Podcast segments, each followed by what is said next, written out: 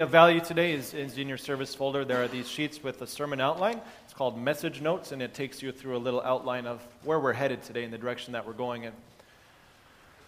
This might surprise some of you, but I'm not always the most eloquent with words. The worst time, maybe you can relate to this, the worst time is, is when I'm on the phone. I, I have one of those smartphones. I know how to make it work. I know how to check the weather and everything. I can do anything on my smartphone, but talking is one of the things that's the hardest. Okay, so you're on the phone, you're having this conversation with somebody, and the worst part is the ending. Have you ever noticed that? It's like you're wrapping things up, you're ready to say goodbye, and, and are they going to say goodbye first? Are you going to say goodbye? So you're like, okay, well, it's, talk, it's nice talking to Yep, you too. Yeah. Well, I, bye. everything was going great, but then, like, where did my words go? it, it, there's this, at the end of the conversation, you can just botch it, and the whole thing, you know, goes, goes away. Uh, maybe, maybe you've related to that too. Uh, maybe it's not just the ending of the phone call, right? Uh, maybe there's this awkward pause, and it's like, well, I guess that's all that's new with me. And they say, well, I guess that's all that's new with me. And you know, what do we talk about? What, what Jesus does for us with prayer is that he helps us with the words. Because let, us be honest, maybe it's, it's not just the ending that we botch, but it's, you know, where do I start? Where is this prayer going? What does God want me to talk about? Um, and, and, there's a, a big level of practicality that we have to address yet. Because up to this point, we've looked at all the different other issues of prayer. We've talked about how we're on speed dial with God, how we're, we have an open line to Him through Jesus, uh, how we can redial to Him time and time again. God is honored by our persistence. Uh, we've looked at how uh, sometimes God doesn't answer right away. Sometimes we're on hold because He has something that He's needing to do to us or through us. Uh, but finally, you have to ask well, how do I do it? What words do you want me to use? And today, Jesus is going to take us through some, some talking points. Talking points. Um, who, who uses talking points generally? When, when do you hear the, that phrase used? Someone was almost brave enough to say it, but I couldn't hear you. Motivational, speakers have their talking points, yeah? People who speak in front of crowds. Um, and, and maybe the first thing I thought of politicians, right? Politicians have talking points. In fact, that's one of the criticisms. Oh, he's just talking, going back to his talking points. Um, th- these talking points are something they, ter- they carry into a, a discussion so that when a topic comes up, they can, that, that's their cue to respond with a talking point. Like George Bush Sr., when he was president, you know, somebody asked him about the economy or about taxes. What, what did he tell them? Read my lips. Yeah, over and over and over again. No new taxes, no new taxes. That was one of his talking points. Or you talk to President Obama, you know, how's the economy? Well, what's, what's his talking point? Okay, never mind. That's too dangerous. don't, don't answer. Uh, but, but he would say something like, you know, unemployment numbers getting better or, or um, uh, minimum, minimum wage going up or people paying their fair share. You know, there's certain catchphrases and certain talking points that each politician has. That's something Jesus gives you in your conversations with God. You know, there, there are things in life that happen that are cues that drive you back to the talking points that he's about to teach you. That's kind of what the Lord's Prayer is it's a series of cues that teach you what to say. And we're going we're gonna look through these. We're going to summarize them in three main points. If you were here a couple of weeks ago, we, we went through Luke's section where he talks about uh, a different prayer, and we kind of summarize the Lord's Prayer in three, three easy to, to remember points. Uh, what we're going to do today is we're going to expand those three points and really see what Jesus is teaching us to say. What are the words he wants, he wants us to use? Uh, first of all, I'm going to put up here just the entire section from Luke, I'm sorry, Matthew chapter 6. Now, this is what Jesus is teaching his disciples to pray. Now, I have to set this up a little bit. It's going to change. Just bear with me what Jesus just told his disciples is when you pray, go to a room, close the door by yourself, and pray to God who is unseen. Then he goes on to say, when you pray, say this by yourself, our, us, our, us, our, we, our, us, us. Now, either you have a friend who's hiding in the closet and you're praying with him, or Jesus is expanding our ideas a little bit here. One truth we already talked about in this series is that it's good, it's important, absolutely necess- necessary to have your place and your time where you are alone with Him in prayer. But then when you look at this prayer, and when you look at other places in the Bible, another truth comes up. It is important, it is necessary to have times when you connect with God with an open window to other people. We're just going to list this as our, as our first um, main point here on your, on your sermon sheet, our first fill in. If you want to go ahead with the next slide here. Um, there is a time and a place to pray to God with an open window to others. And towards the end, we're, we're really going to expand on that and see why that's an important thing for you to try and to do and, and what it means to do that. But I just wanted to get that seed planted right away as you just look at the prayer Jesus teaches. by the way, praying with other people, praying out loud with other people, have you ever done it? If I divided you into groups of eight right now and I said, go around and pray, what would you do? Leave? I have to go to the bathroom, you know, come back 10 minutes later. You know, maybe praying in a group is kind of frightening for a lot of us. You know, what do I say? What do I do? Here's the cool thing Jesus gives you some talking points. Let's look at the first one.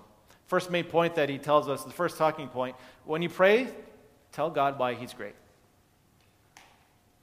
That means you have to look at your life and find examples from when he was great.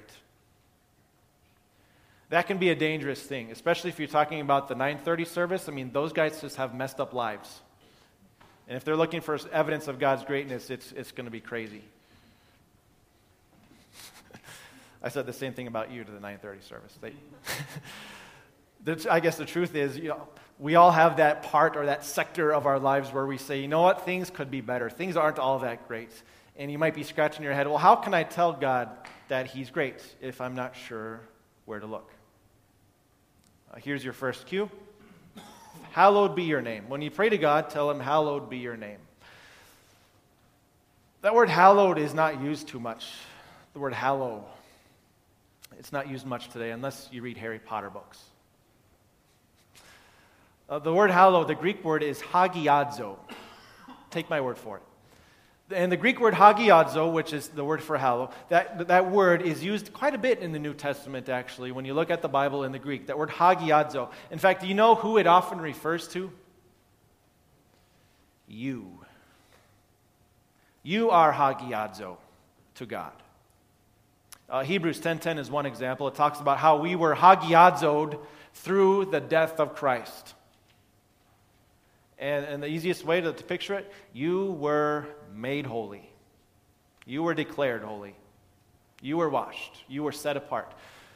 And, and that hagiazo has this idea of you're taking something that was maybe useless, maybe no good, and you're making it something that's prominent. You're putting it in a different place. Okay, so getting back to this, how does this have to do with God being great? Well, He wants us to hagiadzo His name. Which means, you know, a lot of times in this world, His name, His reputation, it's very shrouded, very veiled. Um, who He is is an issue that's attacked a lot. And there's a lot of false things that are said about Him. What we're asking Him to do is to take all that darkness, take all, all the lies and all the falsehood, and, and just burn it up so that we can see who he is. Hallowed be your name means, God, please let your name be holy so that I know who you are. And his name is his reputation. Who is he? He is love. He is gracious. He is forgiving. He's slow to anger. He's compassionate. You know, you look through all these things about who God is. That's one reason to call him great. Call him great because of who he is.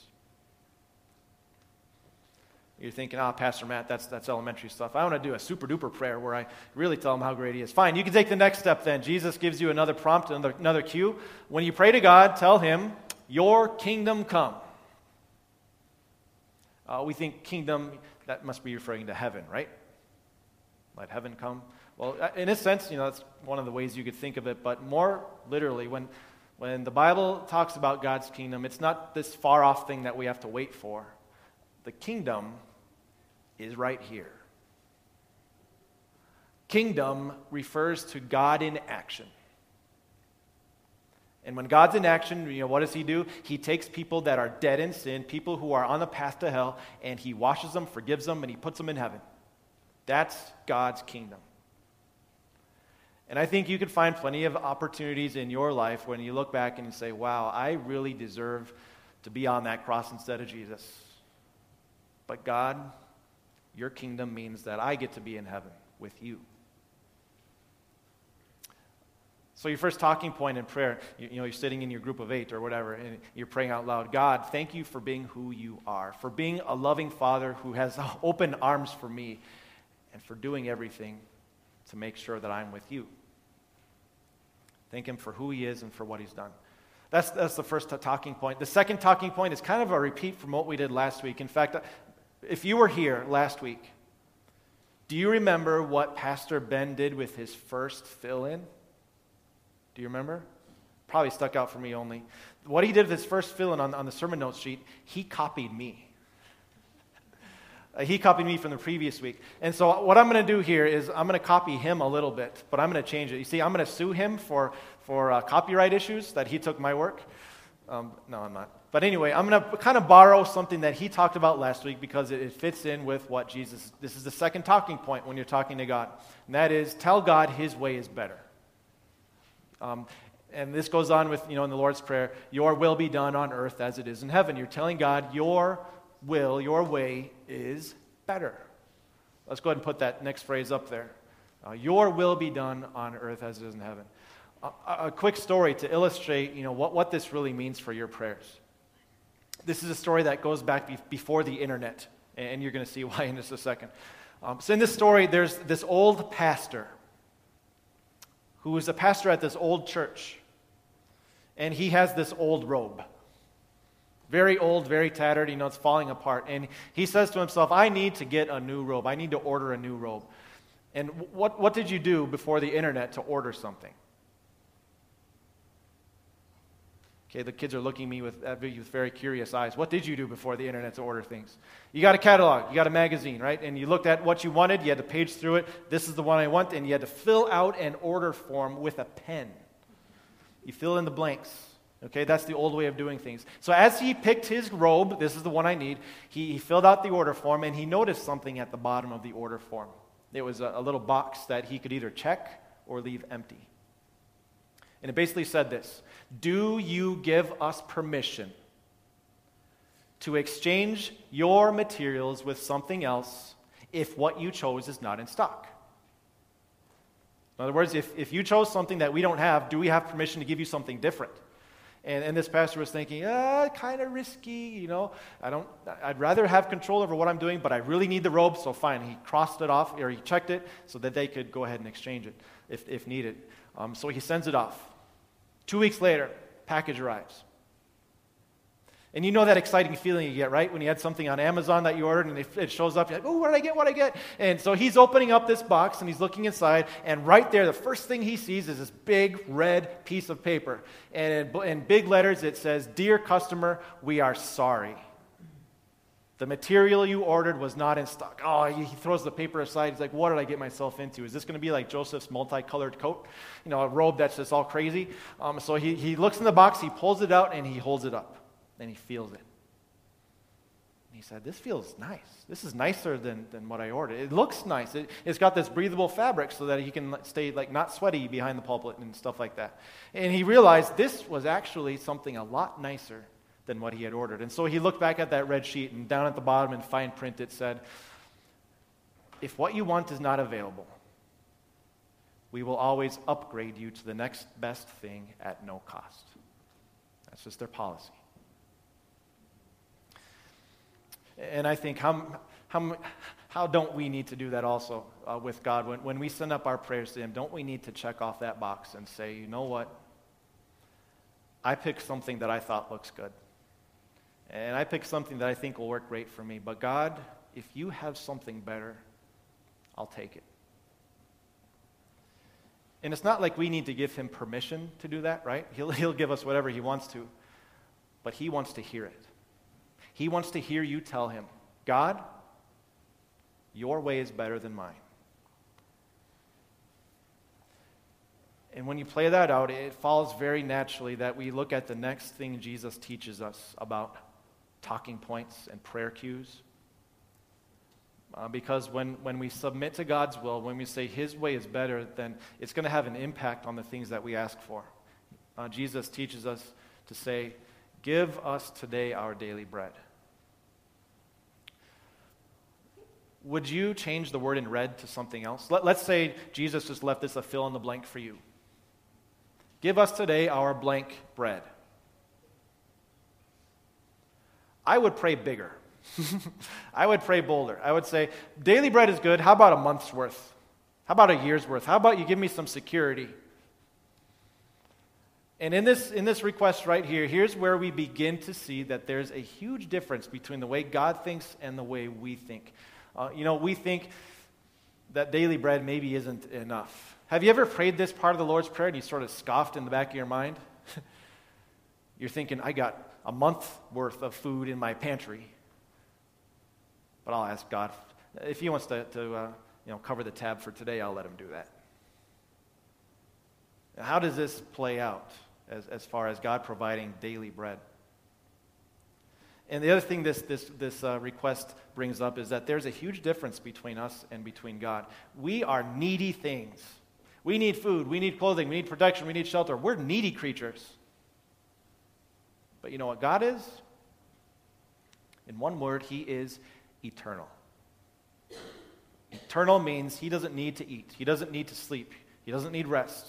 He is a continual state of being.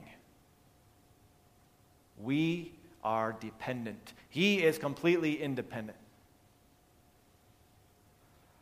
As you play through this, you begin to see that you know, there's a pretty big difference between us and God. And the danger and the foolishness, the outright foolishness, is when we look at, at what's in our pantry and we say, wow, I did a good job of storing stuff up. Or you look at, at all the stuff in your banking account and, and you're saying, I did a great job there. Now, a common phrase we, we use in this world is self made man. I'm a self made man. Made a great name for myself, made a great uh, bundle of cash for myself. People love me. And you look at all these accomplishments you might have, and you begin to think that you're the independent one, that it all flows from you and from me. God sees things differently and to take the, the next step here, you know, we, look, you know, give us today our daily bread. Uh, this is also going to transition in, into another key thought that must be a talking point in all of our prayers. Uh, the third one here tell God you trust Him for everything because you know what? You depend on Him for everything. So tell Him. You depend on Him for daily food, you depend on Him for spiritual things, for earthly things. You trust him for everything. Now, this next talking point is going to test that. This is what he wants you to say Forgive us our debts. Even we in this world recognize uh, there ain't nothing that's free. If you get something for free, either you're paying for it some way or somebody else is.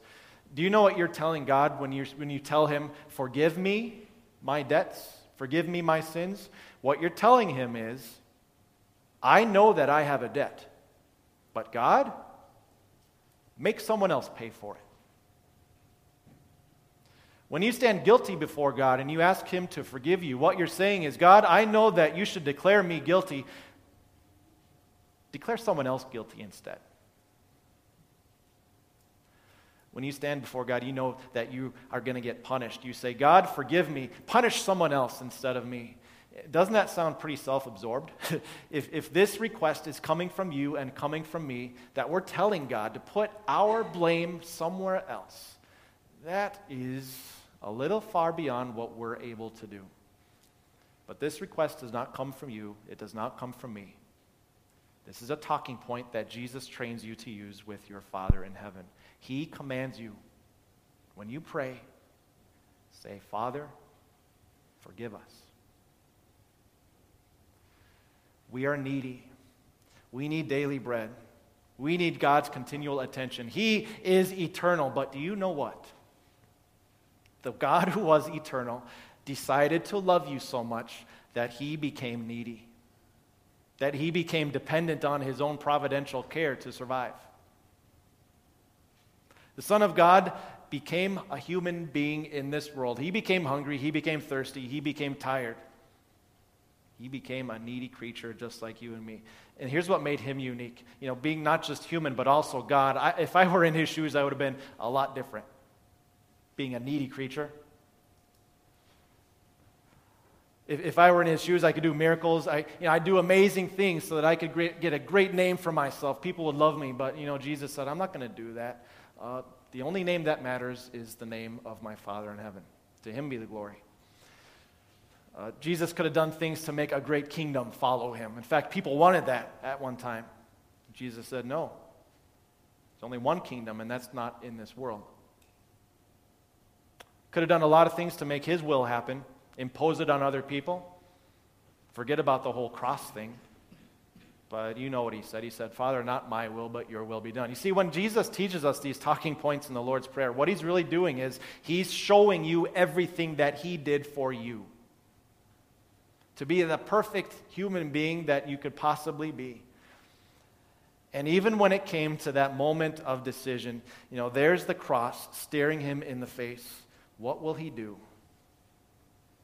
He decided to go up on it so he could stand between you and God. We know that when we come to God, we, we have this sin, we have this guilt, we need this punishment. But Jesus said, I'm going to stand in front of it for you, and I'm going to take it for you. And as God poured out his anger on Jesus, that anger was not satisfied. God was not happy until his son was dead and in a tomb. Uh, so, sometimes we might think, well, good, that bought me some time. You know, God, God's anger was satisfied for a moment while, while his son sacrificed himself for me. But you know what? That, that couldn't be further from the truth. I can prove to you that what Jesus did on the cross has eternal significance for you. Because if God was still angry, if there were still things to punish, he would have left his son in the tomb. But he didn't. He came back to life, and now your Savior is in heaven, reigning over all things. That's your proof that there's nothing left to punish. There's no debt that you still have to pay. When you say, Father, forgive us, He's done it. And this is a truth that really has an impact on us. And again, here's where we start to shift our, our view as, as Jesus teaches us these talking points. For, for a lot of this, we've been praying for ourselves. You know, uh, uh, give us your name, uh, give us your kingdom, uh, give us daily bread, uh, let your will be done. You know, we're asking Him for things. But now our, our, our attention must change for a moment. When we receive His forgiveness, when He's forgiven our debts, this is how we respond as we also have forgiven. This is a natural reaction. When God forgives without condition, we can't help but forgive those who might be in our debt. It's a natural reaction of praise. And that's your talking point with Him. Tell Him that you trust Him. Tell Him that there's nothing you bring to the table, but you trust that when you approach Him, He forgives and He welcomes you as His child. But you're not out of the woods yet, right? As you look forward in your life, there are a lot of temptations and a lot of things that can still happen that want to divert you from your loving God. Do you trust Him to take care of you? Do you trust Him that even, like Psalm 23 says, even when you walk through the valley of the shadow of death, do you trust that He is leading you through it? then tell him. Uh, the last words here lead us not into temptation, but deliver us from the evil one. Tell him that you know there's temptations coming up that you can't handle on your own. Tell him that there is an evil one prowling around that wants to devour you, and you're helpless unless he's there to help. Tell him, Father, I depend on you completely. That's that's your prayer talk. That, that's your talking point with Him. Okay, so let's, let's uh, break up into groups of eight. If you eight could get together here, and no, I'm not going to do that. But picture it for a moment, okay? Picture it that, that we're in small groups here. Maybe it's just with your family. And I say, time to pray out loud. What do you say? You know what? I, as we close up here, I want to show you that it's not just, you know, th- this uh, crazy command or this crazy encouragement that God gives, but there is a very specific reason why God says when you, when you connect with Him, it's good to have an open window with others. Uh, the, the cool thing, maybe you've done this before. Have you ever eavesdropped on someone's conversation? so like, yeah, I have, yeah. I'm, I'm not meaning the creepy way where like you're, you're at the door, but I'm just like, if you're in the office and someone's next door and they're talking about something, you overhear it. Or if you're sitting in your living room and someone's in the kitchen, you can hear them talking.